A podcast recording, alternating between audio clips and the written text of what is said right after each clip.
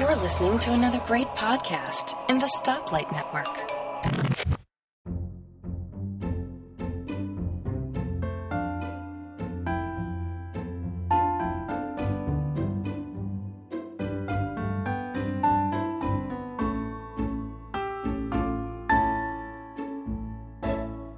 Hi, folks, and welcome to Let's Talk Photography, episode 17. I'm your host, Bart Busschots. Uh, lovely panel with me today. Um, so, this is part two of our Understanding Your Camera show where we did the first part for January. Um, so, with me back again, we have Antonio Rosario from Switch to Manual. Hi, Antonio. Hello, Bart. How are Um, you? thank, thank you for coming back for part two of this discussion. Anytime. I, I enjoy so much being part of this discussion, It's, this podcast. it's always always nice to have you. And uh, Thank I, you. I like actually listening into your show. Um, you, you guys are really certain to find your feet on um, Switch to Manual. Oh, thanks. Yeah, we're we're trying, and you guys have uh, been the uh, inspiration. So Good. Uh, also with us is Mark Pouley from um, Twin Lakes Images. Hi, Mark. Hi Bart, how are you? I, I know. I was going to say, better, apart, right? apart from the sinus infection and some other stuff going on, absolutely fine. Yeah, there we go. I, it it just it the the how are you just slipped right out, and then I realized he doesn't want to answer that question. He's not doing well at all.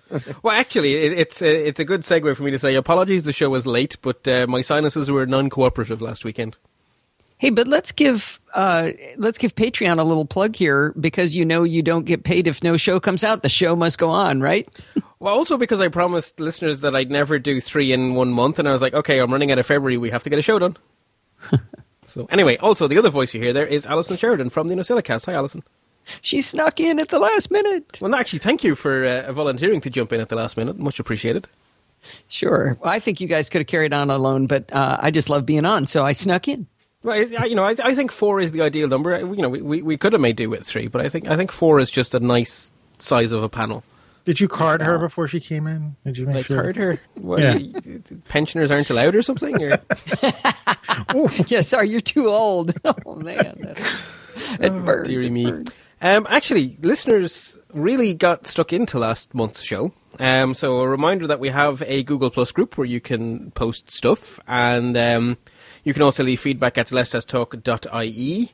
Uh, and I would quite a lot find, of- someone find that Bart, that Google Plus community. if you go to lets-talk.ie, there's a link to it. It's probably the easiest because I've never quite figured out Google links. there you go. Um, or search for Let's Talk or Let's Talk photo, Let's Talk podcast. I think is what if you search for it, you'll find it too. Um, so I thought we'd start by refocusing on focus. Sorry for the pun. Um, which actually seemed to really get people going. This whole focus discussion. Um, so we got two sort of groups of feedback. First, we have a nice analogy from one listener, and then some specifics on how different makes of camera treat it. Because I don't think we, we spent much time looking at Canon or Olympus last time, so we have two nice bits of feedback on that. And because I hate reading out loud, I'm going to ask Allison to please read an email sent in by listener Andy. All right, let's go here. Andy says the whole autofocus discussion is something which I still ponder and have not come to final conclusions on. But it occurred to me as I was thinking about it, but photography, photographing trains might provide a perfect set of scenarios where it would be very easy for everyone to imagine the amount of motion involved. Take the following scenarios, for example. I love that he used trains. That's Yeah, so perfect. did I. He he knows me so well. Okay, so the first scenario is photographer is standing on the station platform next to the tracks and the train is traveling on. The train is coming almost straight on at you at a good speed. The second one is photographer is standing at one end of a large field. The train tracks run along the opposite end of the large field. The train will be moving fast from the photographer's left to the photographer's right. The third one is you're at a railroad museum photographing a train which will not move no matter what happens, we hope. the photographer may walk around to get different angles, but you have as long as you want to set up each shot. It seems like most autofocus situations could be described as similar to one of these. Of course, it also occurs to me that all discussions of photographic technique should be in terms of photographing trains, since that's obviously what cameras are invented to do. trying to think On which more- came first, the train or the camera. On a more general note, this podcast covered content which I thought I had completely mastered. It was rather useful to me to discover that I had not mastered it quite as completely as I thought. Though I do understand it quite well, I did pick up a few useful bits, which is excellent. Thanks for the great show. Be well, Andy. So thank you, Andy. And as I say, if anyone else has any feedback, please do send it on in. So of course, trains is perfect, right? so if you're standing on the platform with the train shooting towards you, single servo would be terribly bad because you'd focus once, press the rest of the way down on the shutter, and then fire with the train definitely out of focus. Yeah, You're pretty much guaranteed to be wrong. Yeah, because it, you're not going to be instant getting from focus to shoot. So you definitely, in that case, you want your um, continuous servo. So that's definitely one of those situations. If the train is running parallel to you, then this distance isn't really changing. So you could probably get away with single focus in that case. And I think pretty much anything you'd like will work in the museum if you have enough light. Sorry, I'm groaning here for a second. okay. Uh, um, the the single servo when the train's coming at you, yes, that makes sense. There is an issue a little bit with single servo when you're rotating the camera on an angle, like if the if mm-hmm. the train is on the opposite side of the field, Um, because the foot the distance, like if you think like a triangle, mm-hmm. right? So your your camera is at one point of the triangle. The first part where you focus is at say the left corner of the triangle, and then as you sweep and you go to the right corner of the triangle, the distance is actually changing because I- I'm not good at this sort of. Well, I'm good at geometry, so I see what you're saying. But Right. The if it's far enough away, that doesn't matter. Yeah, the base bigger of the field, the triangle is less it matters. Distance than the angle, right? Yeah, yeah, no, there, yeah, because if you if you if you imagine sort of swinging in the edge of the field, it will stick Right. slightly further out than where a Right. train would be running.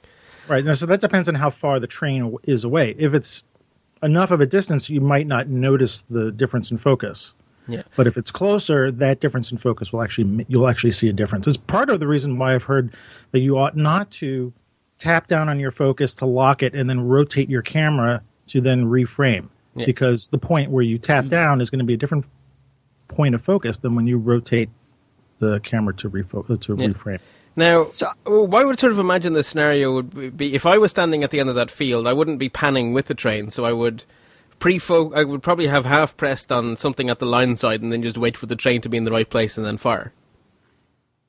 But you could get multiple shots by rotating, right? Yeah, well, this is my railway train. experience coming in. Generally speaking, you pick your shot and you take it, and that way you get it perfect. Because the thing, they don't Uh-huh. respond when you say, "Oh, could you go back and do that again, please?" They're very stubborn about that. Yeah. But I'm also Yep. taking the train s- scenario and sort of reinterpreting it as if maybe your child is running down the field with Right. their soccer ball and you're trying to follow them and focus Yes. um, while you're sort of, you know, you grab them to the left, then you grab them to the middle, and you grab them to the right. So that's that's kind of, you know, the scenario that I'm thinking of where where it would it could be an issue. Yeah, I particularly with railway photography, I very, I'm very much of the mind that you pick the shot exactly right, you frame, you fo- frame it exactly right, you have already pre-focused, and then you just wait for the train to arrive, and then boom. Well, I think this is where the, the train analogy breaks down, if Hmm. that's not blasphemy to say. no, I know Uh, that but- it's not everything a camera can do. But if I look at uh, at uh, Mark photographing his grandson, we don't know where his grandson's going to go. I was, know I was gonna We don't know it's going to go left to right at a specific distance. Right. I was going to say the same thing, sort of. I mean, if you, if you have a train track and you know that you're that you are perpendicular, that you guys help me with geometry, perpendicular to it, so I know it's going to go left and right, Correct. and I know that it's not it's it's not going to change the plane. That's one thing. But for for instance, if, if I'm shooting my grandson, or I was actually thinking, if I'm out in the field, uh, you know, shooting an eagle like I would, and it and it takes off, I don't. I don't know which direction it's going to go, if it's going to come at me, if it's going to go left and right, if it's going to move away. So, uh, continuous shot to, or auto, the, the auto continuous is uh, the way I would be going there. Yeah. It, it seems like for me, it's going to be a pretty limited situation where I actually know that it's going to stay on the, the same plane. Yeah. Well, I, I think that's probably why the default on a lot of these cameras is to automatically choose between single or continuous servo. You know, Say, I mean, on say the that Nikons, again? say so, that again. so on the Nikon, you have the three modes where it's continuous servo, single servo, or automatically decide which to do. Right. And if you just, you know, take the camera out of the box, it will be in that decide what to do based on the scenario. So basically, the camera will autofocus, figure out what's going on in the world, and then decide how it should behave f- for the remainder of that shot. Yes, in Canon, it in Canon it's AI focus. It's going to choose between the continuous focus or the one shot focus, depending on uh, depending on the situation that it thinks you're in. Yeah. And that seems like a sane default, I guess. But I guess if you really know what you want, you should take control. Well, I would What's think good about uh, this discussion is that it makes us think about it because I tend to just I don't know it's in one of those modes. I know it's not manual, so it's probably right. And I, and I haven't been thinking about it so much, and now I'm going to think about it more to go. Okay, which of the train scenarios am I in, or am I in a grandson mode? Right. well, and I- but I, but I, and I think if you are in the situation, the the train in the museum, the product shooting, what the, you know, it's not going to move, um, and you really have an opportunity to set everything up. Nothing's going to move. Then, then the one the the the one shot is maybe your actually your better way because then you know it's not going to try to fluctuate. It's not going to think too much. It's going to focus on the focus point that you're setting, and it's not going to fluctuate. Yeah. I almost I almost uh, lobby to say when you're in a situation like that, you shoot uh, manual focus Or manual focus, right? because That's why not? You'll Well, have a lot more. You'll you'll probably be a lot less frustrated than. and It'll probably take a lot less energy than setting the focus point and having the camera focus and then moving the camera a little because it's not quite like if you just take shut the autofocus off and you're rotating the lens yourself, you're going to have mm, probably a less frustrating time than letting Cer- the camera decide. Certainly, With, if a with things that don't, Hmm? comes into play. Because at that stage, you can stick it. You can flip up the mirror, zoom right in, and really see what's going on, and just finesse that focus perfectly. If, if I'm doing particularly astrophotography stuff or whatever at night on, on a tripod, it's it's click into manual, and I'll take control, please. You know how in in uh, when you go to the eye doctor, they I don't know about your eye doctor, but my eye uh, doctor puts a, a, a gizmo up to my head and it shoots some light and finds a, a good focal point for my eyes, and it sort of gives them a starting point for the is this better or worse, better or worse, better or worse thing. So they get me kind of in range, and Yeah. then they do the little flippy things until they get it perfect. My uh, my Olympus camera has a, a mode uh, that is um, it's continuous servo plus manual. So you hit it to uh, to get get it to get that first shot, that, you know, get it close, and then it immediately, if you grab the focus ring, you can focus it manually beyond that. And that's kind of a neat. uh, Which, by the way, I only figured out about a week ago when Bart asked me, "So, what focus mode were you in, Allison?" oh, that's Does- what that thing does. That's Does really that- cool. And does that have um, shoot? I can't. Uh, I can't think of the term that they're using. Fo- uh, focus. Peaking. Yes, they're focus peaking. Where where it kind of on our DSLRs, it gives us the blinkies for the uh, when you're going to blow out a highlight or something. Does that give you the focus peaking so that you know uh, when you're out of focus? I haven't seen that. I know there's there's two different ways to focus with the, the mirrorless cameras, and, and maybe this applies to DSLRs. There's peaking, uh, there's the peaking thing, and then there's the contrast. Is that it? For the edge detection, is that what you're talking about? I think I think so. Yeah, I think that's what it's doing. Uh, So I um, don't think mine has the peaking thing. That's what I remember reading. That's unusual because I thought most of the, the, the, the Olympuses did that cool thing where it sort of sh- literally you can see on the back of the display it highlights the bits that are in focus so that you can, you know, by without having to peer in great detail at your screen, see what is and isn't sharp. Here's Bart and I that have never used one, telling you how they work. Well, no, a I'm- friend of mine I'm has really- one I'm and really just curious whether or adores. exists, yeah. Like I have a good friend who, who shoots Olympus, and he just adores showing me all of the things his camera can do that mine can't.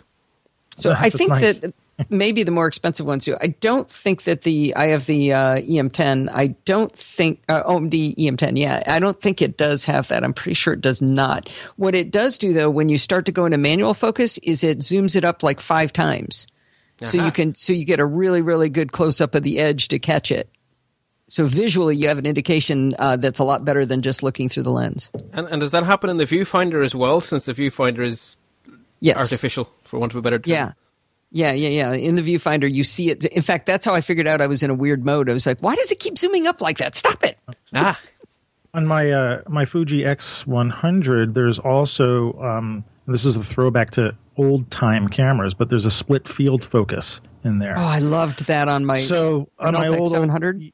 yeah, my old uh, Pentax camera, you just used to um, match two images. It would split the image yeah.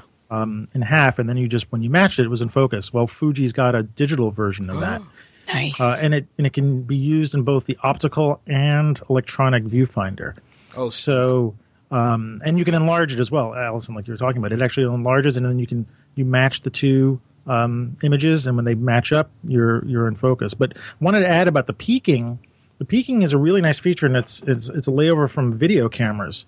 Uh, and I work in a television studio, and we have black and white monitors that we use for the um, for the television cameras, and we have a peaking focus on that. And what's really great about that is I don't have to have my glasses on uh, in order to use the focus peaking, um, Right, 'cause because for see. the I can see the contrast um, very easily. So you know, if you have to wear glasses and they get in the way of your viewfinder, you can, uh, you you know, when you're viewing through the camera, if you have focus peaking in your camera, it's really easy to take your glasses off and just be able to f- focus the um, uh, focus with focus peaking. Cool. Yeah, it is very cool. The, the, the split prism was. I mean, I used to be, you know, when I was shooting a, an actual SLR with film in it and stuff, I didn't have autofocus of any sort. It was all done by hand. And that prism made it so easy to do. And I remember the single most disappointing thing about going digital was losing that prism. Yeah, I agree. Yeah.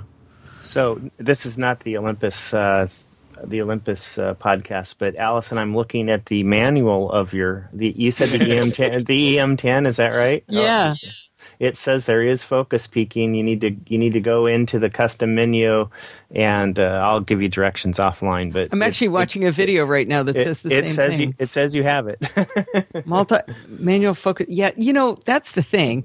There are about 175 menu choices inside this camera, and I have not yet read all of them. Oh, but Allison, you've had it for more than a week. I have. I'm. By the way, I'm a member of a uh, a really uh, narrow Google Plus community. It's Olympus Camera Shooters in Australia, and I'm not Hang sure how. I got in. I'm not sure I got in, but the guy Ananda Sims that runs it is just he's just nuts about these cameras, and he posts just all these links to how to figure each of these things out. So I'm just waiting for him to spoon feed me each one. Cool. Um, so the second type of feedback we got was from people basically so we did a pretty good job of describing Nikon because we happened to be a very Nikon panel last time. Uh, so we got some people replying on Google Plus with the different cameras point of view. So Allison, do you want to read out Stephen Getz's first, and then um, was it Alistair? Yeah, Alistair Jenks. Then Yeah, Alistair. Okay, yeah, Stephen's going to bring in the Canon angle. Here he says, to help the autofocus mode discussions, I thought I'd share how my Canon's ca- my Canon camera's autofocus settings work.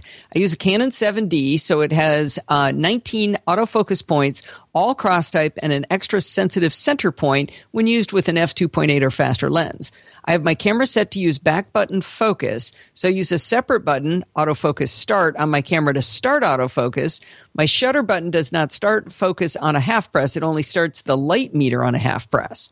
Can- do you want to pause there actually? Because Yeah. this- what? This is a really common thing a lot of pro uh, pro photographers do. So you know the way on the back of the camera there's these buttons that usually sit round about where your thumb naturally rests, and that most of us never use, or well, some of us never use. You can actually program Nikon's or Canons to use that button as a half press, and so you can hold that down and the camera will focus, and then let go and it will stop autofocusing. So lock in that focus by you not pressing the button and then you can worry about everything else and none of the focus isn't going to be messed around with and then fire when you're ready. Some people absolutely swear by it. It's sort of splitting the act of taking the photo into two distinct mental parts. I'm going to focus, now I'm going to shoot. Yeah, I've I've set up.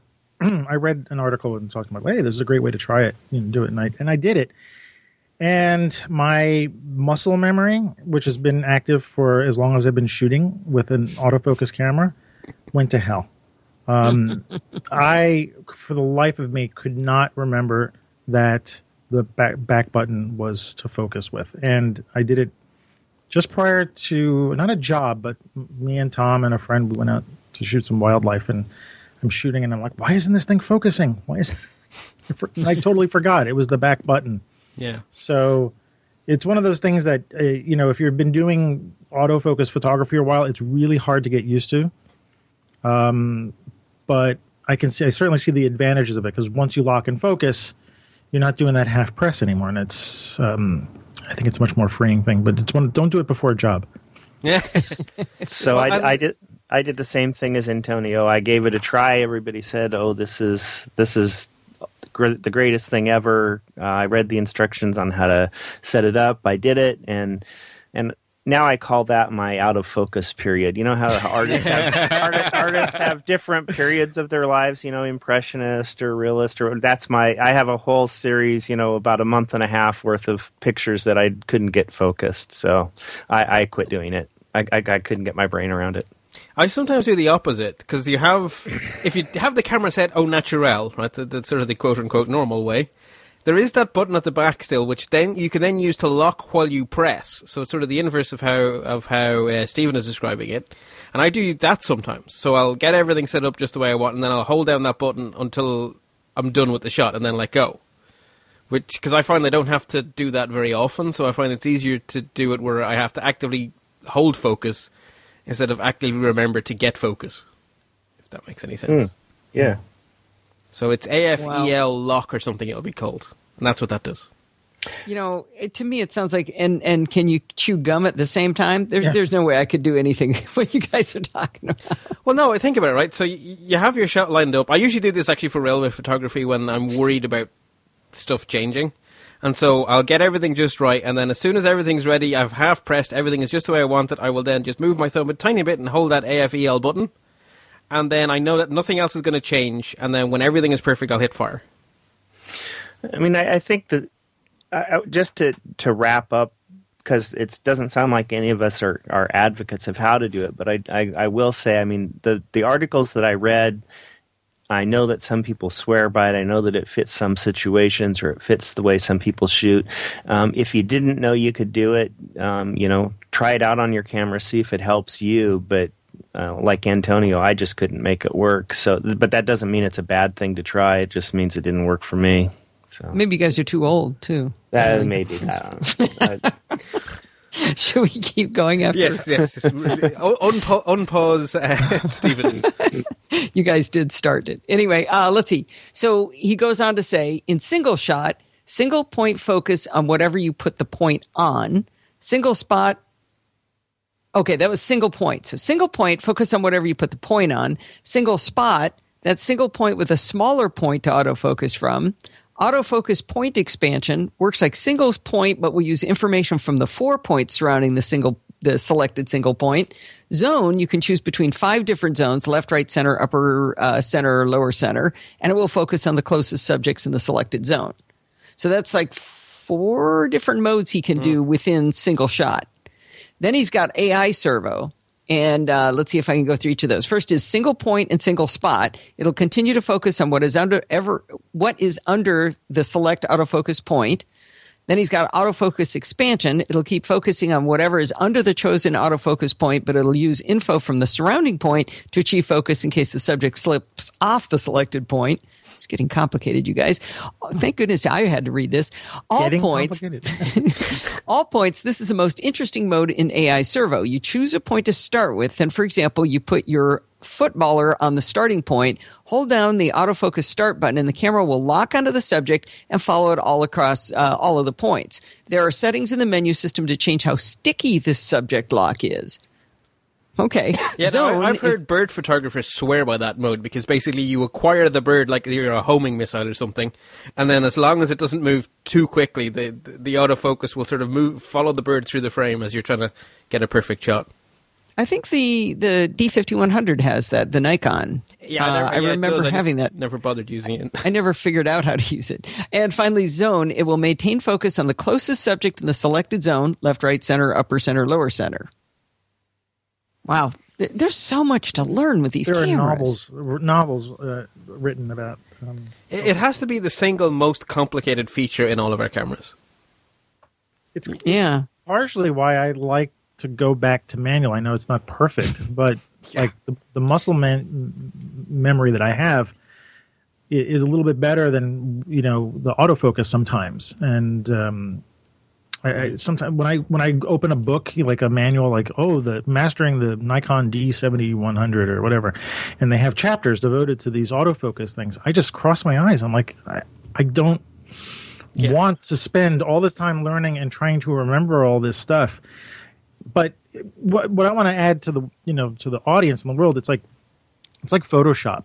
You know, you don't need to learn every aspect of Photoshop. You really just need to learn the parts that you need to get things done. And I always think about these autofocuses in the same way. Like if I'm shooting sports or something that I require to know all these little different factors about you know where the camera's going to focus i want to learn that a lot but i don't think it's necessary that you learn every aspect of your autofocus in your camera unless you need it because it's this kind of stuff it makes my eyes cross and i'm i've been doing this for years I'm going to argue with you a little bit, though, Antonio. and- and that. I know you don't expect that. Um, I am the kind of person that does exactly what you just said. I get Photoshop. I learn how to do A, B, and C because that's what I want to do today. And I don't read no stinking manual. And I'm actually doing a lot of things way harder than if I just learned how to use more of the features. So I think that's a good way to start, but it's also good to challenge yourself to say, okay, today I'm going to learn this mode. And then maybe tomorrow I'm going to learn another mode, but I'm going to learn everything I can about what single shot means. And and I think that's better to start doing that because you're going to lose the advantage of some of these cooler features. Yeah, it's a great argument. And what I what I will also add to that is that um, often I see some of my clients and students get so cross-eyed and frustrated that they just put the camera down or put the program down. And like I always think, yeah, you know, learn this little bit, and then when you need to go to this other bit, like you, you're shooting trains or you're shooting butterflies, but you now you're going to shoot soccer. That then is a good time to try to learn the features of the camera. But I, I get the sense that sometimes people want to learn. Like if I can't learn it all right now, I'm not going to do it at all. Learn anything? Yeah, I think so- you need to have like a peripheral vision around the stuff you use all the time. So you don't need to know how it does the fancy 3D tracking, but you just need to know that it does do it so that when you do need it, you know it's there to go learn. Yeah. I agree. I just um, I, I find it very, very, very complex. And I was going to add, a long time ago, Canon had a camera that would focus depending on where your eye hmm. pointed inside the Yeah. viewfinder. Do you guys remember that? Anybody? That's a terrible idea because I'm looking then at what the exposure and all those things are on the bottom of my viewfinder. well, forget that. This was using technology. I think that was based from American military that it somehow got you know passed along, but it was eye tracking. It tracked the motion hmm. of your eye through the viewfinder, and so if you look to the left, it focused there. And I would love to have that technology back because I look through the viewfinder all the time, and I would like to say, okay, I'm looking there, I'm looking there, I'm looking there, and and it would go. That would be I- great. I play. I, I, a relation of mine had a camera that did that and thought it was the greatest thing since sliced bread, and I played with it and I wanted to kill it. Well, I'm always looking off. around to make sure everything is framed just the way I want, and the thing is like, oh, you're focusing over there now. Oh, no, you're over there now. Oh, you're over here now. It's Well, but yeah, but in those cases, you should be using manual focus anyway. So. I just single. Sp- give me a spot. I'll put it where I want, and I'll be in charge. That's my theory. But I don't do soccer or any of these kind of mad moving things.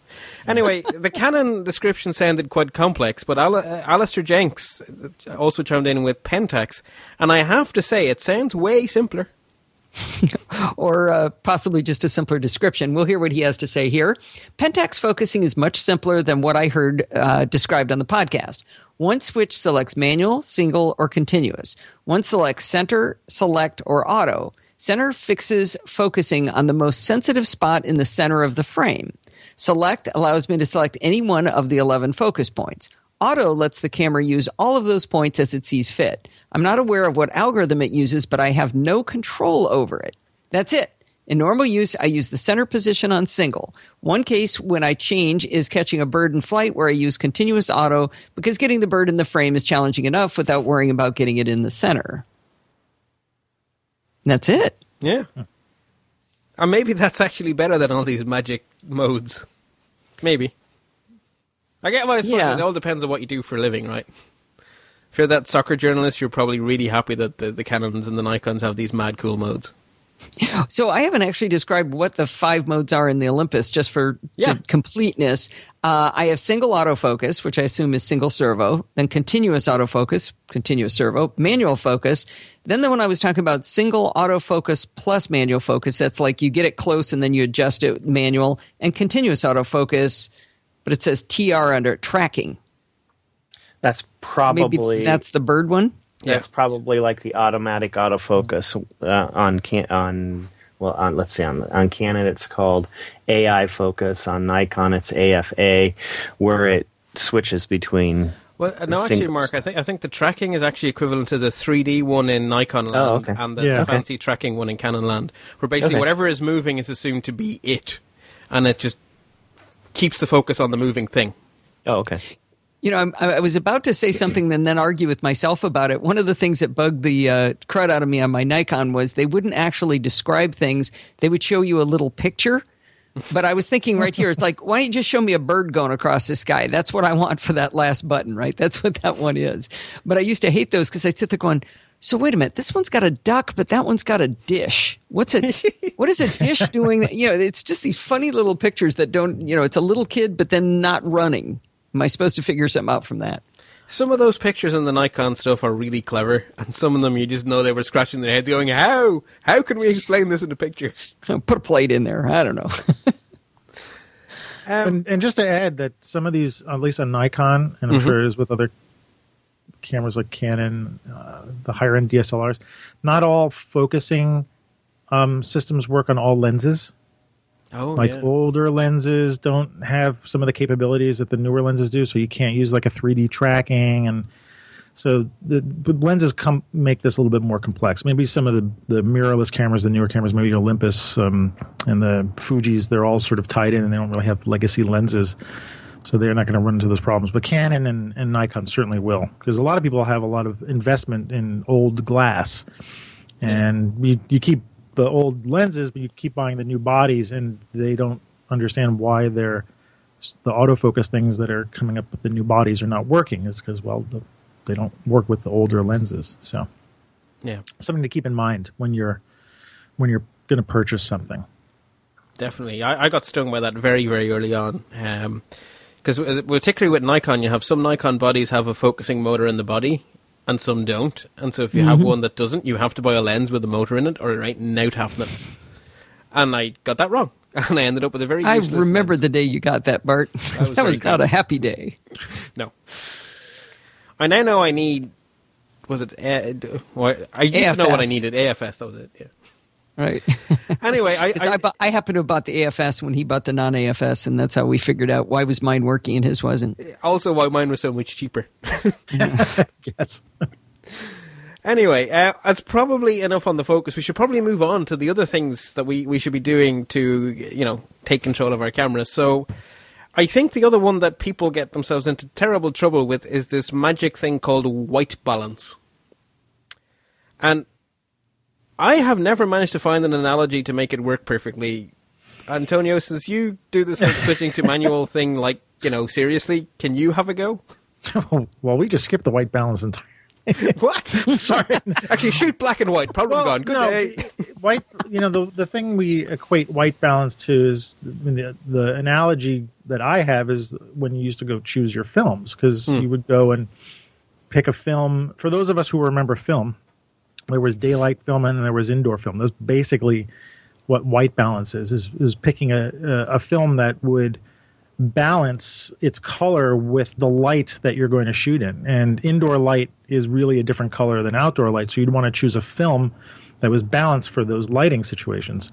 And if you unfortunately took your indoor film and you shot it outdoors, the colors would get all wacky and vice versa.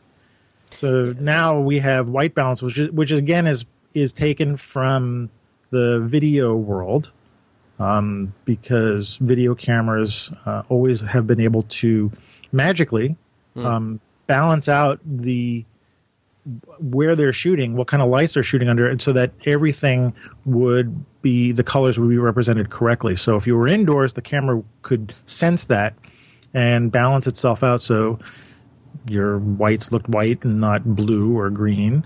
And when you're outdoors, the camera would know that and it would adjust itself. So digital cameras, DSLRs, and all of our digital cameras now, we can we can switch white balance. Um, what do you want me to say? About? Ultimately, it's because the human brain is too clever by half, right? Uh, by very much, yeah. We've Yeah, because in- if you had a, like a measuring device and you went outside with a piece of white paper and measured the actual color that white paper looked, it wouldn't be white because the sun isn't perfectly white, so the white isn't actually white. And then you take the same sheet of paper inside under your tungsten light and you measure it again, and now it's a horrible blue color. And then you take the same piece of paper and walk into another room with an incandescent light, and it's a different color. And then you go out at sunset, and it's another color. And you go out on a cloudy day, and it's a different color again. And our brains just go, yeah, well, white's white, so I'm just going to magic in my head make the person see the color correct, even though the actual physics is saying that it's a different color in all these situations. And if we don't, if we sort of scientifically just take it as a fact that this frequency of light should be this color, we get Oompa Loompas and blue people and Smurfs and things.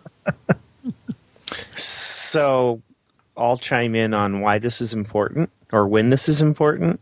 It's really, isn't it, mostly important if you're going to be shooting JPEG? Because if you're going to shoot RAW, you're going to be able to fix this pretty easily and not Yeah. worry about it. But but if you're but if you're shooting JPEG, you should know ahead. You you know there there's a button on our camera where we can tell it what the white balance is going to be. And if you're going to shoot JPEG, you really should pay attention to the button on the camera because you're going to have a lot less ability to fix it.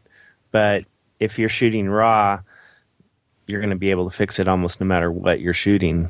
Right. I, I- I fall into the camp of you know you know there's the, that that meme that goes around with Batman slapping Robin and there's one that says Robin says well fix it in post and Batman knows slaps him says no fix it now. yeah, I, I'm in the department of do it right when you can. Um, so, yeah, Mark, you can. It it does make a difference if we're shooting RAW or JPEG, and you can fix it later. But I always think that it's probably something that you should always be aware of as you're shooting. And if you screw it up for some reason, yes, you can fix it later in post if you're shooting RAW. You have a much harder time. Uh, if not most impossible time to try to fix it when you're shooting JPEGs. to to completely misuse a terrible political metaphor, don't use the safety net as a hammock. Wait, so let, let me let me stop you guys for a second because um, I imagine that more than one person in the audience is saying, "Do you remember the the episode where you guys spent about seven hours a- a- answering Allison's question about using a a, a gray card?" Uh, So we probably don't want to rehash all of that, but the ending conclusion of that was, "Or you can just fix it in post." Which is what I took to heart. Stopped listening to you guys talk about using that gray card, and I just the, one of the first things I do is I click that little eyedropper. I go, "There's some white," and it fixes it. Well, the little eyedropper is great, right? Because the little eyedropper takes the problem away. Because if you if you say I'll fix it in post, great. You then come home with a picture that looks wrong, and you have two sliders, and you got to find the perfect point of those two sliders, which is an awful lot of possibilities with two sliders. Where it That looks- never works. it, where it looks right. So you need some sort of help. And so if you happen to have something that's that's a neutral color in shot, and you take the eyedropper and you drop it on, then the computer can do the math and figure it out for you. But if you're in a place where there is nothing naturally color free, you have to either get it right or use those horrible sliders and spend like ages trying to get it right. Or you bring your own bit of neutral color with you in the form of these white card or these uh, gray cards take a picture with the grey card, stick it in your pocket until the light changes. You now have a perfectly good measurement.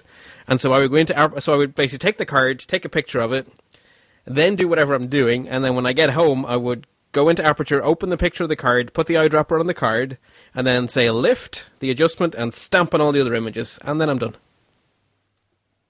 Which I guess is fixing it in post without too much stress. But if you're in a situation where sometimes it's cloudy, sometimes it's sunny, you're moving going from indoors to outdoors, you can't really do that because you'll come home with, you know, 20 pictures of grey cards and 20 pictures. Yeah. and I'm I'm going to think though that there's a lot of people in our audience who are not shooting raw necessarily. Um, well, and and that I guess I'll revise my remarks. It's more important if you're shooting JPEG because you have less ability to fix it in post. Right. Yeah, I mean when you're it wrong, shooting you got when you're wrong. shooting JPEG, it's almost like you're shooting in the film days. Like all your adjustments are baked into that picture, uh, and it's very hard to unscramble those eggs later um, when you're trying to fix it in post. If you're shooting JPEGs, if you're shooting RAW, you're just you know they're the ingredient the raw ingredients are still there, so you can make whatever you want when you get home. The, the way to think about it is that, like, why is a JPEG smaller than a RAW? Because a JPEG only contains the information that was used in the final product, and all the other information that was picked up by the camera is thrown away. A RAW is a, called a RAW because it throws nothing away. And so, if you realize that there was a mistake made, a lot of the time you can simply reprocess the RAW with a different white balance, and hey presto, you've managed to recover it. But with the JPEG, the other stuff was just put in the bin or into Yeah. the digital, you know, vanishing or whatever. So speaking as one of the old guys, and having been around since digital photography began, um, I mean, I often shoot a lot auto white balance on some of my newer cameras because it's gotten a lot better. Um, having the camera pick the white balance. I mean, there are tricky situations where it doesn't get it, especially a lot of these cameras have problems with um, incandescent lights indoors, and especially the new compact fluorescent bulbs and the the new LED bulbs that are coming out, the, the those throw the auto white balance into kind of a hissy fit. But generally, like outdoors or in a lot of situations, I find that auto white balance on newer cameras is doing a much better job as a starting point for for white balance. And you know, I'm shooting a lot more JPEGs now, and I'm I'm getting kind of happy with it. But there's those times when I have to do manual adjustments to it when I'm in weird lighting. So, and Antonio said something. I, you, you just said something in your in what what you were talking about that led me to the, a question that I wanted to ask. So I'm going to go ahead and mm-hmm. stick it in here. So, are the the white balance on our cameras give us the situations and even little pictures so that we can figure out the situation, like the sun or a light bulb or whatever. And um, where does LED fall in that?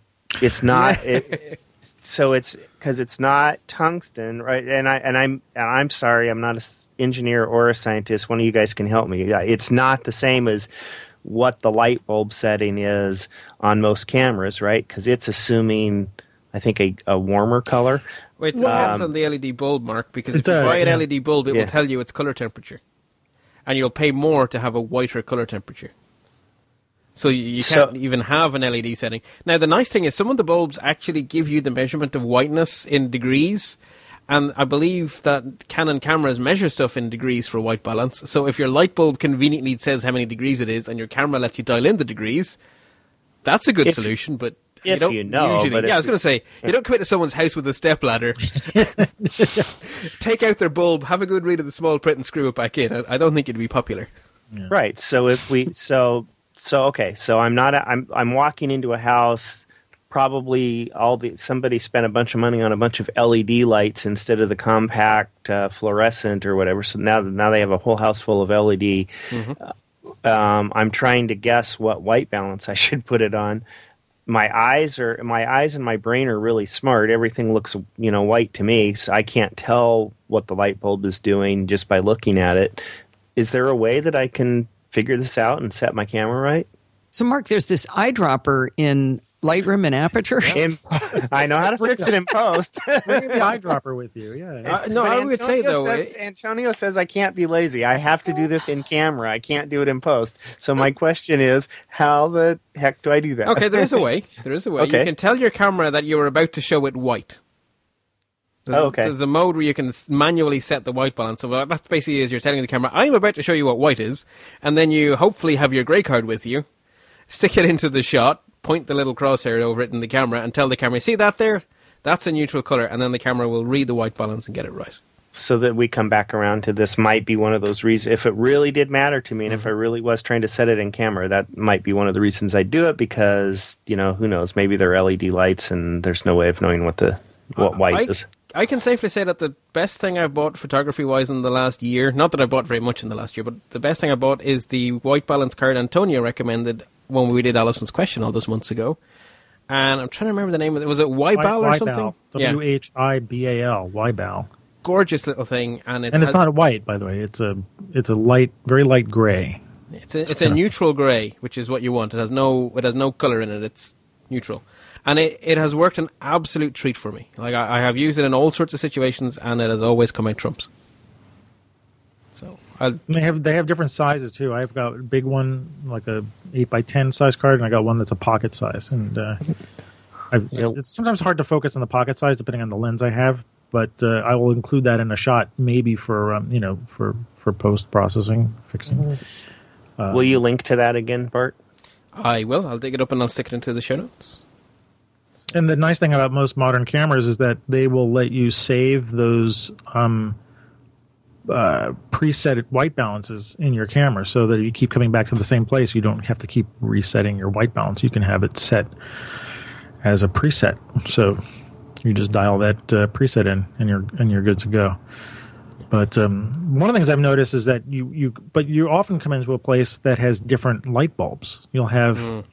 you'll have window light. You'll have uh, incandescent light, and you then need to choose which light is going to be predominant in your picture. So you have to white balance for the light that you want. And an indoor and outdoor mix is always the real problematic one because you can get too much blue in the picture, you can get too much yellow in the picture. So this actually, this, a similar thing is a real problem if you're shooting HDRs around dusk. Hmm. Because mm. you have the golden light of the setting sun or the low sun, and you have stuff in shadow. And normally, if you're not shooting HDR, the stuff in shadow goes to black or nearly black, and any color cast in there is basically imperceptible because it's just gone dark. But you bring HDR into the equation and you've pulled back all of those shadows and brightened them up and made them look natural.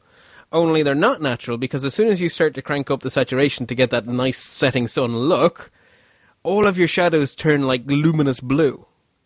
And I found that you know either you choose a white balance in between and get nothing right, which I decided is not the right answer, or you decide that you're going to let the natural light be correct and then deal with the shadows. And my approach to that has been use a little color adjustments tool in aperture for as long as we can. Um, drop it into the shadow and pick up the shade of blue, and then desaturate only that blue. It's not a perfect adjustment because a white balance adjustment would probably be nicer. But if you just take the blue cast off, you'll end up with a natural looking image. So I usually dial it to minus 50% in saturation and minus 25% in brightness. And I find that looks like it does to the eye because to the naked eye there is a little bit of blue in there. So don't dial it to zero, but you've got to get so much of it back out or it looks awful. You're saying that's mostly in shadows, right? Right, yes, exactly. It'll be in the shadows because the, the white balance for shadow is different to the white balance for sunlit. And so you have perfectly exposed shadows and perfectly exposed sunlit, so you have a clash.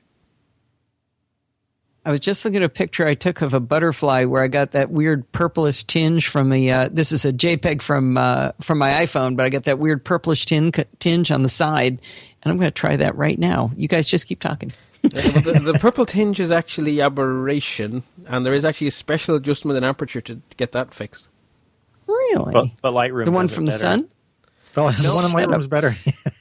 Shut up, Mark. Well, no, it, there's a brick called chromatic aberration, and it will let you give a slider, and it will put the colors back into register. Basically, the colors are slightly out of register at the edges.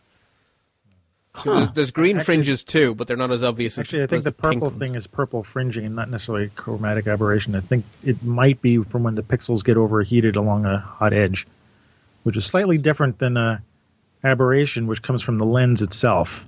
The Hmm. frin- the purple fringing or the blooming can be uh, an issue with the sensor. You can fix the blooming with with a color dropper though, because I have done that on a few HDRs where it's come out really Yeah. horribly. You have to see And the you can- picture to, to just see what it, exactly it is. I actually have because I found it very hard to get the eyedropper perfectly on the fringe. I actually have a photograph that I keep in my aperture library in a folder called 000 underscore uh, oh something important. I can't remember what it's 000 anyway at the start of it, so it's always at the top. And it is just that a pixel of that shade of purple that you get on those fringes is zoomed out to be like 100%, so it's massive. and I just drop my eyedropper in, lift the adjustment, and then paste it onto whatever has the bloody fringe I can't get rid of. yeah. I gotta say, guys, I'm, I'm not kidding. I think it's a lot easier to just use the eyedropper when you get home than it is to drag around a, a card and take pictures of it and figure out how to but teach without your the- camera. but if there's nothing to put the eyedropper on, that's where the card comes in. Oh, but there's almost Right. always. Uh-huh. No, the eyedropper can be on flesh, No, but if so you're you can grab some part of somebody's face. a landscape scene, there is no natural white in the scene, most likely. I mean, Oh, yeah, there's- there is. A cloud. well, I'm just saying if there's no clouds. Not everywhere al- but not here. always. And, and, Everywhere but here, there's clouds. and white and clouds are not also a good thing necessarily to white balance against. They're often quite blue. close. They are Yes. quite blue. And actually, you also don't want to use a piece of paper from uh, like a, a Xerox paper, um, photocopy paper, because a lot of papers that you use for printers have uh, artificial whiteners in them, and um, they will actually give off a bit of a color that your camera is sensitive to. Um, but your eye is It's UV or something that they're actually tainted Yeah. in, isn't it? Yeah. So it's not always white paper is not a good thing. Even little white balance cards are great because you can take one picture of it at the beginning of your shoot, and you don't have to. You can either preset your camera to it, or you can keep that for later when you get home and you want to tweak it in Lightroom or Aperture, and then you use that as your your um, Okay, reference. I, I could see going that it takes far. one second. It, to it, it depends, out how to- Allison. It's just you're taking a picture of white so that you're gray, so that you know what gray looks so like. that you have I- I a get gray in that. the scene. Yeah, yeah. I mean, I- if you're taking a picture of a sidewalk, if you're in like, I, I- you know, I'm in New York City, so I've got streets here, and I know the sidewalks are gray, so I don't necessarily need to do that. Those are my white balance cards, or the, or the gray the whole side. city is a white balance card, a Right. massive one. But no, But, it, it, uh, it you'll- depends a lot on the situation, Allison, because I know that the Nikons are terrible at macros of yellow things. Oh. It seems that yellow and green make make Nikon sad, and so if I want to get a good shot of so, of something small and yellow, I have to use a white balance card because the Nikon will not get there. It's, I- Okay. I, I don't know why. It's pathologically hates yellow. It's really annoying. And Nikons also have a very tough time with incandescence. Very, very hard. If I go into a room that are lit by incandescence, but either either regular tungsten bulbs or fluorescent bulbs, and not so much the LEDs, it's doing mm. better with that. It has a lousy time, and I just have to dial in the number myself. I have to actually go. I can't remember what it is. I go down to twenty five hundred degrees or twenty seven hundred degrees, and and I get a much better white balance. But the camera itself on automatic cannot cannot manage it. And the other thing to say is the depending on the style of post processing you like, this may be more or less important. So if you look, if you like the sort of the flat desaturated color look, well, if you desaturate a color that's a little bit off, it actually gets a little bit less far off, and so actually it gets a little bit better just by your style. But I'm very fond of punchy colors, and if you amplify a wrong color, you really ruin a shot. So if you're gonna if you're gonna go for that punchy look, you have to put in the effort to get that white balance right, or it's going to look awful. And HDR So- makes it twice as bad. We didn't do anything in teaching people how to use their cameras to do this in this Okay, subject. well, right? my, my technique, for what it's worth, is put the camera in auto white balance unless it really ties its panties in a bunch. And if it really, it, it basically, I mean, the joy of digital is we don't have to wait till the it's developed, right? We can look on the back. And so if it looks okay on the back, it's within correction range using the eyedropper in post processing if you're shooting raw. So I will say leave it on auto unless it looks awful. And if it looks awful, I will dial in the daylight or the light bulb or whatever is appropriate. And if if I know that I care about this, I will have my WhiBal card in my pocket and I will take one picture of the WhiBal card and I know I'll get it all later. So that, that's my approach. Is auto is fine 99% of the time, but be be wary of it, be be cognizant of it, and keep an eye on the back of your camera so that you're aware of when the auto has just lost the run of itself, and then take action. okay. I couldn't add anything to that. That's perfect. And, thankfully, the little dumb computers are becoming slightly less dumb all the time. And the, the idea of sorry, the idea of like doing it while you're shooting and understanding it is kind of what you were talking about before, Allison. Is like you you know you're learning these things. Like you walk in a place and you say, okay, you know, part of what Tom and I do when we do switch manuals, like you walk in and you you observe what's going on, and then you know how to take control of your camera. So like I'll walk in and I'm like, well, you know, it's a it's a theater, so it's probably incandescent bulbs. So I'm going to try to start, you know learning how to shoot with a tungsten white balance. And so you begin to, you know, rather than just letting the camera do everything for you and figuring out it's it's good to know these things while you're on set and shooting. It's, you know, if you're shooting raw, like I said, you can always fix it later, which is always a nice backup too. Because I've shot stuff when I've totally had the white balance off, and I'm like, oh my god, and I didn't even realize it because I wasn't looking at the back of my camera after I shot. I only was, you know, realized after I shot. But it's like, okay, well, I shot raw, and I can fix it later but to me it felt like a mistake um, that I made a boo boo, and you know I did have that backup to to be able to fix it. So Cool. Sorry, I am a man. I can't multitask. I'm sorry. And, and I guess the only the, the thing that I would say there, Allison, too, is that um, knowing that you can make this adjustment in your camera, uh, particularly if you're shooting JPEG, it would be it's nice to know if you look down at the camera and everything's blue or everything's orange or whatever. Um, you know, double check that that didn't that that's not set in the wrong place because it's gonna it's gonna default to whatever you had it set for last. So if you were uh, if you had it not set in auto but you had it set for the sun and then you go inside and you're shooting in incandescent and then everything comes out all colored wrong and you look on the back of the camera and you can't figure out what's going wrong check your white balance check the setting on your camera so maybe that's the other little piece of advice And it's Yeah. Mark, it's because of that fact that I kept on doing that that I that I adopted the mode of leave it in auto until it breaks. Because I used to say, well, I know better because I'm a smart human and my camera's a silly camera. And I used to every day I'd look outside and go, hmm, is that a cloud or a sun? Ooh, I think it's a sun today. And I would just forget about it the next day, and then I would end up with absolute garbage for 40 shots. So auto auto wins just because I'm silly. Anyway, I'm going to move us on. So, the next thing I just want to wrap up with, we're, we're, we're going on for nearly an hour, but not quite, is just that there are some special exposure modes your camera has that you may find useful in certain situations. And so, th- th- there's two of them I want to talk about, but the first one I want to mention is something called bracketing, which your camera may or may not support, but it's worth checking the manual so that you know whether or not it does. And well, there's lots of uses for bracketing, but basically what bracketing does is it means that your camera will automatically take not a photo at the exact exposure, but will, through various different mechanisms, depending on the make and model of camera, actually take a cluster of photographs. So one on the exposure the camera thinks, one a bit darker, one a bit brighter, and there, there's a couple of uses for that. Um, also, really, really, really, really read the manual here because if you turn on bracketing and don't understand how it works on your camera, you're going to come home with some awful photographs. uh, in Nikon land, the way it works is that if you have it set to do three shot bracket, you fire once, it will take in the middle. You fire again, it'll overexpose. You fire again, it'll underexpose. Those last two might be the other way around. But the thing is, if you only take two pictures and then move on to the next subject, you are going to tie yourself into knots because the next time you fire the shutter, it's still thinking about the last set of brackets. And so you have to, if you're shooting three brackets with Nikon, you have to click the shutter three times. And that may be different. I mean, I would love a mode where I click the shutter once and the camera goes click, click, click, click, click. But I haven't found out how to make it do that yet. But other makes and models may behave better. Uh, anyone have any experience with bracketing? I believe actually Canon make you pay for like really expensive models to get bracketing. Well, I, I mean, I use it. Uh, I tend to use it when I know I'm going to probably want to do HDR, so that I'm so that I automatically get the three exposures that I want.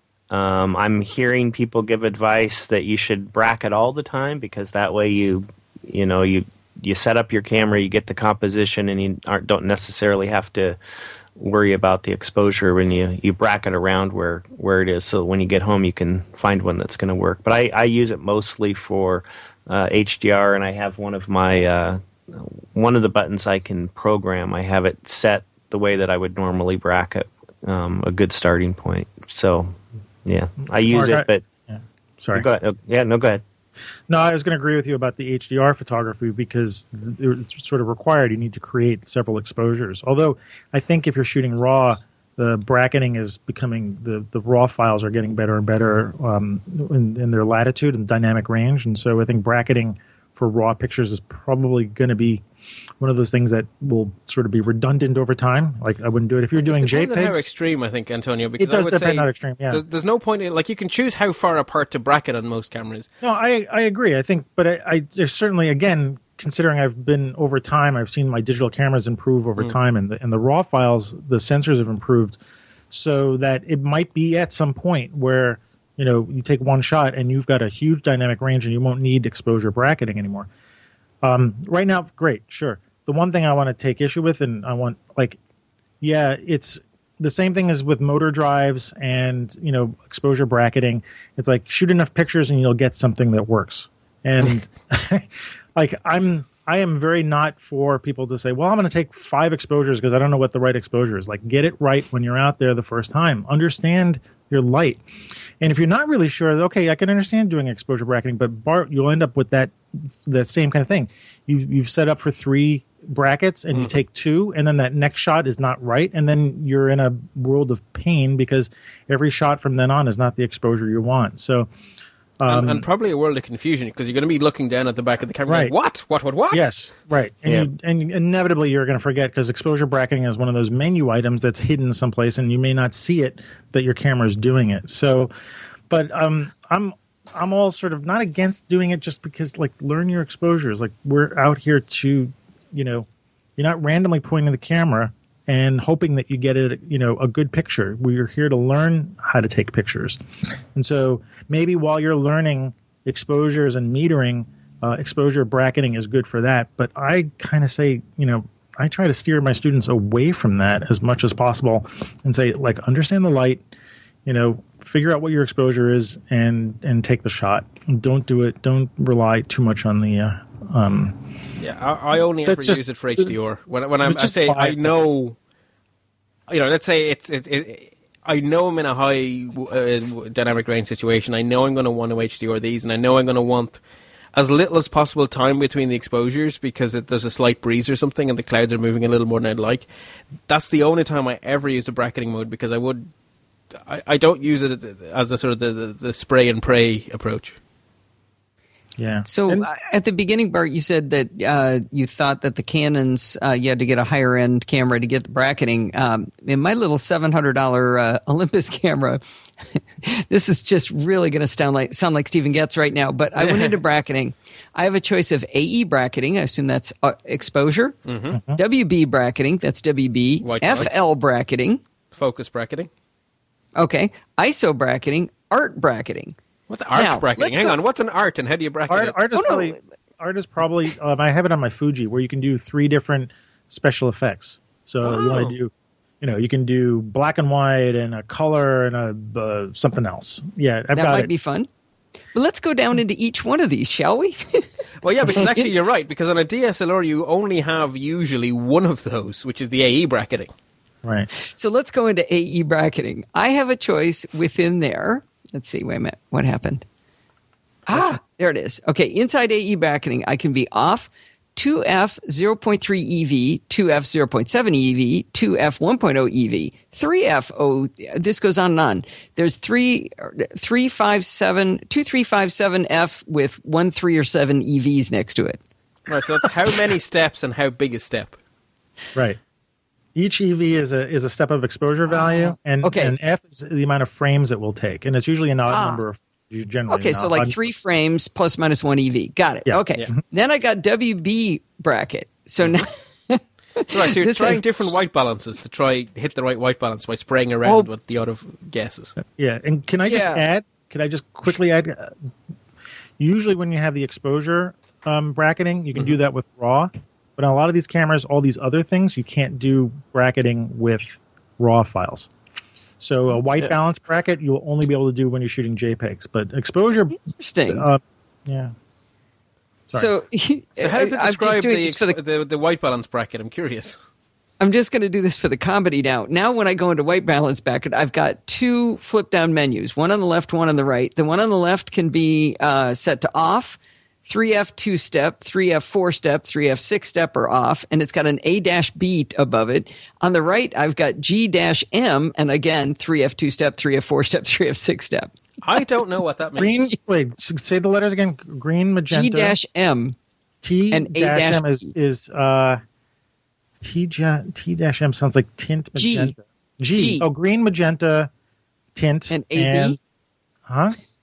What was that? A dash B. No. A A dash B. Is it blue, amber, amber, and blue? Wow. Amber. and- Those are yeah, because you have you have a tint and then you have a Okay. basically you have two tints in white balance. So you have an and they're opposite color. Well, opposite, but amber blue would be. Um, amber would be more of a uh, tungsten white balance. Blue would be more of a daylight white balance. Actually, it's vice versa. And tint is magenta and green. And you have those same controls in Lightroom, by the way. So when you go to adjust white balance, you have those sliders that give you two different tints. So that's what they're. Those are Aperture has it too. It does Yeah, every- yeah. when you set a custom white balance in a camera, you can actually change the, the, the tint of the white balance. So you can say basically, I want a daylight white balance, but I'm like, ah, you know what? It's still a little too blue outside, so I can add a little bit yellow um, and maybe some magenta, and you have these little sliders in the camera menu that you can you can uh, I'm adjust. So that's what these are. before I do that. Yes. Yeah, but again, those are those would be mostly for baked baked in JPEGs. So if you're gonna if you're for some reason some Okay. people have to shoot JPEGs and you know like you're sending them out and you have to wire them out immediately and um, that kind of white balance bracket would only work for uh, JPEGs. So you're Well, I- basically I'm- you're I- exchanging memory card space for giving your JPEG more range. So it's you know it's baking three times in the hope that one of the recipes is correct. Oh, oh, oh, sorry, I have to add one thing. Uh, exposure generally with exposure bracketing, you are taking separate pictures. Mm-hmm. So if you take a three uh, bracket exposure um, with exposure bracketing, you'll take three physical separate pictures. Right. But um, white balance and these art things are often they're taking one picture and processing it three times. That makes sense. The camera. Oh, interesting. Although yeah. with focusing, I'm imagining that's also three separate pictures. well, I Well, wanted to focusing ask you, what yeah. on earth? What on earth does this mean? And, and I am not going to make the audience listen to every single menu in my mm-hmm. camera. But focusing again, I have three F plus three EV plus seven EV or plus one EV I What don't is- get why you'd have. and off. That's Why would you have that's not a EVs and focus. That's Oh, because- focus. No, because you so you'd be you can that's uh, exposure bracketing, but you can move the start point up. So you can do two things. You're you're doing exposure compensation. So let's say you you move it up plus two because you know you want it brighter, and then it brackets either side of that. So No, no, no. We're No, not no. in the AE one. Oh. We're in FLBKT. FL. I'm not convinced Flash that FL is bracket? focus. No, it must be Flash. Oh, it's a flash bracket. Oh, there you go. there you uh, go. Okay, good. right. good. So it's, okay, we should gonna we should leave gonna- these menus. We're not going to do any of this. I was going to say No, you can do- also bracket focus if you're not sure. If you're in manual focus and you're trying to do a macro and you're not quite sure, you can twist, press, twist, press, twist, press. That's bracketing focus too, but right? that's manual bracket. Yeah, but the the flash bracketing is going to change the power of your flash, yeah, and so it yeah, is going to take. yeah, that's that also going to take three separate pictures because obviously, Yeah, that fire the actually flash, makes sense. I like and that. fire the blind the flash. crap out of someone three times. Right, but if you're you I- know photographing things that are moving, it's kind of pointless because by the time they get to the third shot, the image has changed because it's fired the Right. flash three times. So, yeah, the- a lot of cameras have flash bracketing too, and that's for the built-in flash. I'm not sure if it's for external flashes that you attach to the top of the camera. Yeah. Um, my guess is if it was a manufactured built flash, that would work. But if it was a third-party flash, you probably you couldn't do flash bracketing with an external flash. Just So I to make didn't it want- more complex.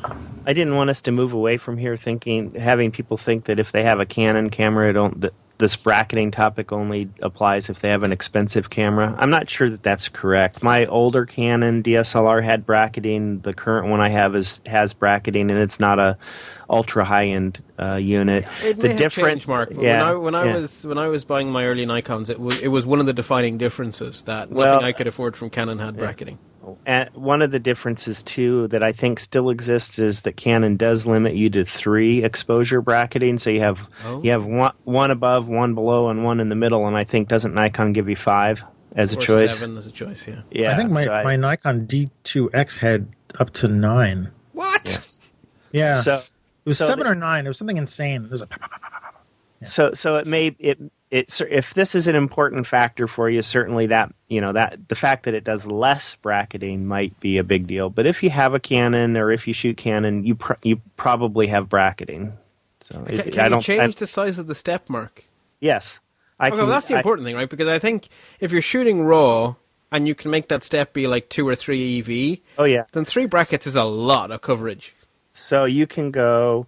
Uh, you the step can be one, two, or three, and you can also uh, what I was describing to Allison. You can you can have the starting point either be plus or minus eight.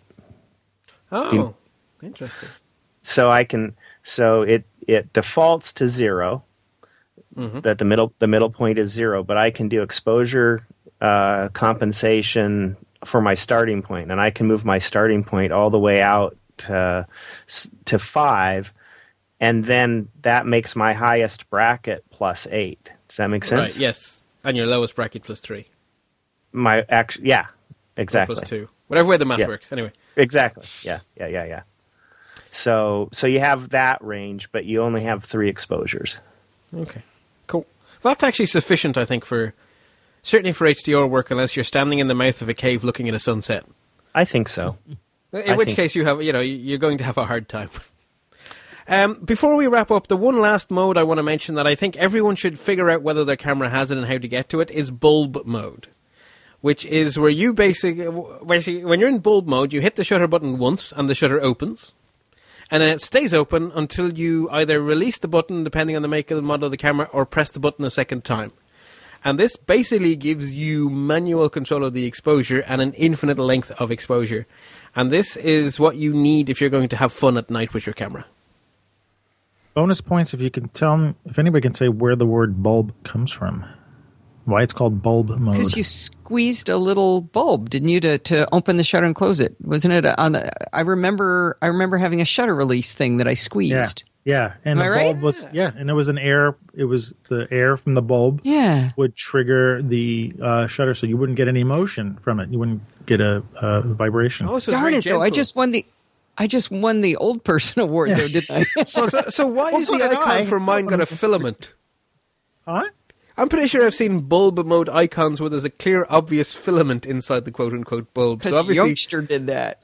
obviously, some someone lost track of the origins of the phrase. Oh, right. that's- It It's funny that you sense that it you would be a asked light- that though. And I haven't thought about that in forever. I mean, that has to have been on like my Minolta X700. That has to be way back. Yeah. But as soon as you said it, I felt myself squeezing that little bulb. Yep. Yep. Cool. Um, I, I, so usually, a lot of cameras to get the bulb mode, you put the camera into manual ex, into manual exposure, and you just dial dial the exposure down as far as it goes. So, you know, you go like to thirty seconds. Maybe you'll get to a minute, and then you click one more click, and whatever the bottom of the scale is, you usually go straight to B then. And then you're in bulb mode, and bulb mode will work with your remote control on. Well, it certainly does in the Nikon world, which means that if you want to have no camera shake, you set it up in a tripod, you frame it all the way you want, you fire your remote once, the shutter opens, you wait whatever amount of time it is you want to wait, you fire again, the shutter closes, and so you can have your 10 minute exposures and all that kind of stuff. And you know, so you might think your camera will only let you expose for 30 seconds, but if it has a bulb mode, the sky's the limit. So I'm No, trying they- to find uh, mine. It goes to 30 seconds. I know I have bulb mode, but I don't know how to get to get there.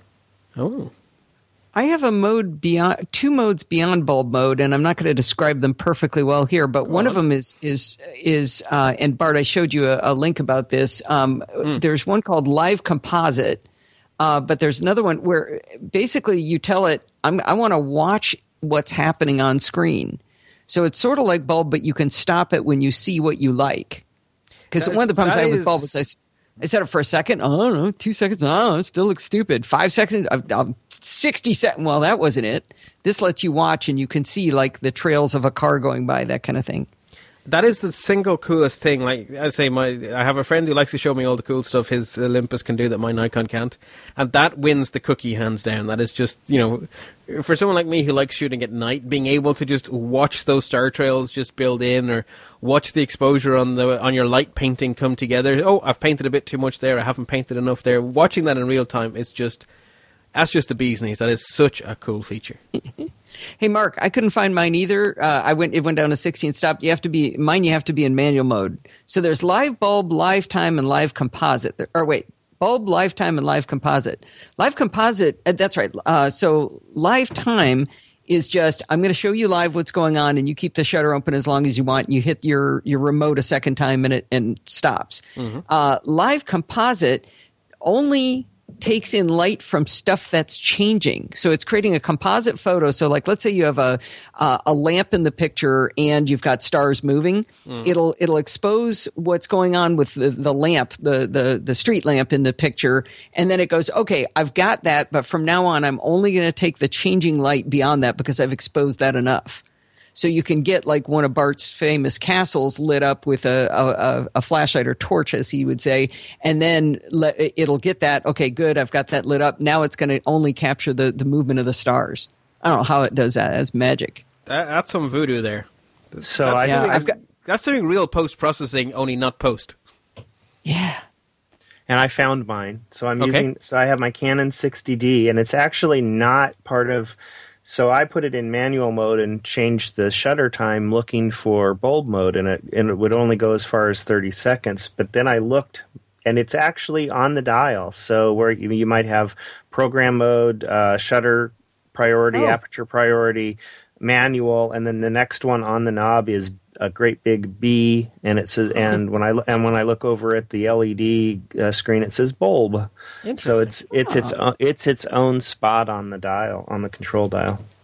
Cool. So I do wish more stuff was Now like that. now you On know the- how I know I that's confused it. It's on the dial.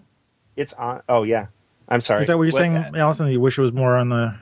Yeah, I know. th- I know yeah. the new retro thing with cameras is to put stuff on the outside, and you know, as I might have mentioned, there's 476 different menus on this camera, and I can't remember where anything is. And I would a, a few of these things I sure would like to have on the outside. Yeah, that's what Fuji has done really well, I think, with their new X cameras. Um, is that I was just thinking about this the other day. Is like as I'm walking and I've got this X100T wrapped around my neck, with just my fingers and not even looking down, I can feel where the dials are, and I can I can go into these manual modes uh, and change my shutter speed and change my aperture without having to go into any menu, and it, it just gives me a, a lot more flexibility. So having all that stuff on the outside of the camera, I'm glad they're bringing that back. Um, and not, Yeah. you know, there's still a lot of stuff tucked in the menus, and you know, And that- Oops, I'm sorry, days- but uh, go ahead. Sorry. No, I was just going to say that I'm I'm actually glad to hear that too because that's been one of one of the things that's made me sort of avoid thinking about the the uh, mirrorless is that it seems like everything is on the on the LED and it's a lot of the menus and you don't have the buttons and I hate menu driven stuff because I never drill down. I want it on my I want to be able to do it really quickly in the field. But cool. I suppose Well, it depends I, I on have what to say, camera. I really like the idea Yeah. of that you're just dialing the exposure back, and when you go beyond what the camera can do, it jumps to bulb. I just I, I find that very intuitive in the Nikon's. It's just you know okay. After thirty seconds comes whatever you want. I don't know. It makes sense to me. Anywho, thank you very much, folks. That's been a really good discussion, and I think we've gone slightly over our technical target of an hour, but I don't care. It was a good show. Uh, Why does that keep happening when I'm on shows? It's, it's inexplicable. I was going to say, that when I'm on your show, it happens too. So maybe there you go. Um, before we finish up, just to say that my plan, provisionally anyway, is that the next show will be a question and answer show. Um, I have two questions in the bank already. One from Allison, which is getting a lot of upvotes in the Google Plus community, so that one's top of the list. Uh, but I have some other questions in the bank as well. So if anyone has any questions they'd like to send in, now is a perfect time. Uh, you can either post them in the Google Plus community, or you can go to the Let's Talk website and click on there's a there's a link there to submit your questions, or you can go straight to the shortcut link lets-talk.ie forward slash photo q for photo question. So if you have any questions, now is as I say the perfect time. Now, while you happen to be over there on lets-talk.ie, you'll also notice there's two giant big blue buttons to support the show. I would be very grateful if a few people would push on a few of those buttons from time to time. It uh, very much helps. So there's there's sort of two ways you can go about it, two different approaches. There's the plain old, very easy to understand PayPal approach. You click the PayPal button, you type in an amount of dollars or euro, I'm not sure which it'll ask you, and then you click go, and that will just go to me, and that's the end of that. Very straightforward, very easy to do, and assuming the amount is greater than about two two dollars, it's actually worthwhile.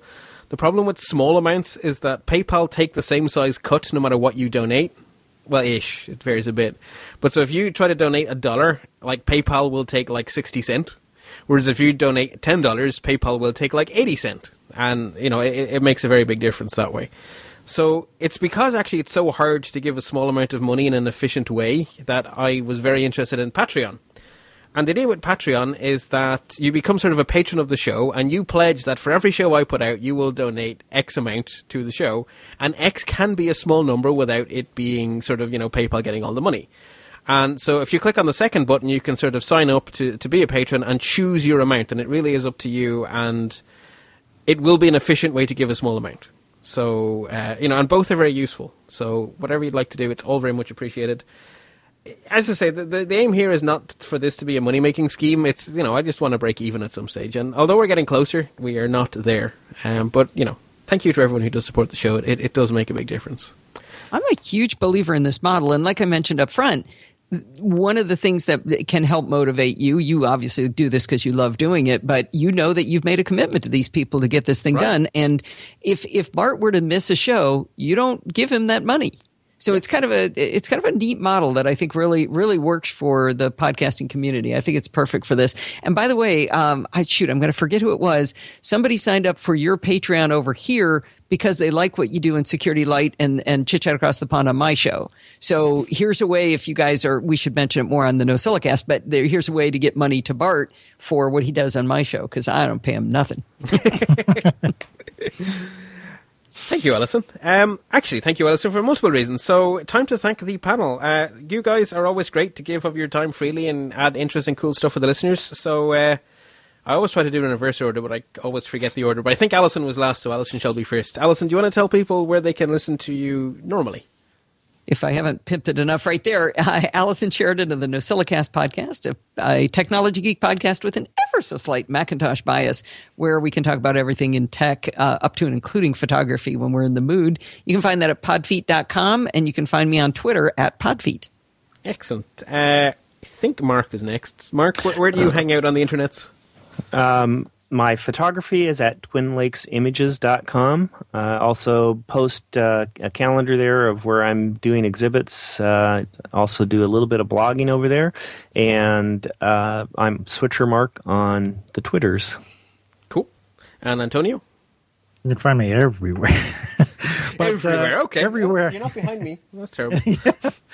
Mainly, you could find me on Twitter at uh, am Rosario. I spend a lot of time there, and uh, I'm am Rosario pretty much everywhere, Flickr and stuff like that. But um, also as part of Switch to Manual, me and uh, Tom Martinez, who's been on the show a couple times, we uh, try to teach people how to use the manual part of their camera. Um, so switchtomanual.com, and we've started our podcast uh, actually late last year. And we're in episode 11, this Switch to Manual Street Shots podcast. You can find us on uh, iTunes and on our website.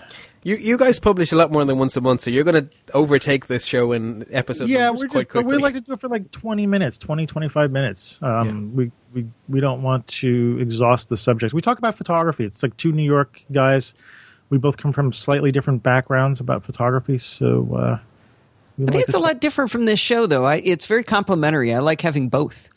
Yeah, because you, you like you know this show with the panel is different every month, which is a feature, not a bug. I mean that is right. That that is what makes Yeah, part of yeah. what makes the show.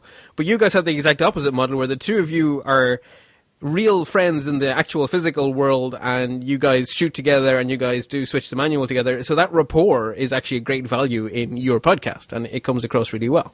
Thanks. Yeah, and, and because of our we have vastly different backgrounds, and uh, it it's a nice mix. You know, we're we we approach the subject of photography very similarly in some respects and very differently too. So, and we're just going to start having guests on soon. We, we've got a couple of we've got a couple of photographers we want to talk to. We're probably going to do them over the course of two shows because I think we can talk for a very long time. But uh, I have one photographer who um, photographed a lot of the uh, Occupy um, protests in uh, in New York and took a lot of great portraits. So I think he might be our first guest. I don't know, but uh, Teasing us now. I'm teasing because I don't know if it, I don't know when we'll be able to do it. But uh, I know Allison, I want you on, and uh, I want all you guys. Yay. I was Actually, say, if you want to talk about trains sometime, I, I know a guy. Yeah.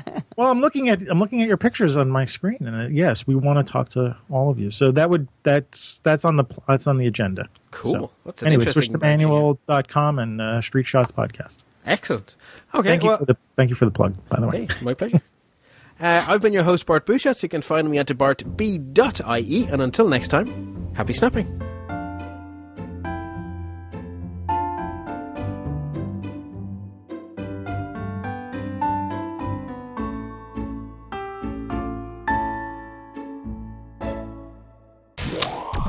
Listening to another great podcast in the Stoplight Network. Are you a geek? I guess so. What do you mean you guess so? Prove your geek cred. I don't need to prove myself to you. I'm the new host of the geekiest show ever. We will see about that. Don't you just hate it when droids think they have all the control and don't know their role? You know, they forget that we can turn the power off. Oh no, you can't. Oh, yes, I can. Don't, please. I'll be good. That's better. Nothing worse than artificial intelligence being, well, unintelligent. Head across to iTunes and subscribe to the Geekiest Show Ever podcast, the only show truly dedicated to geekery.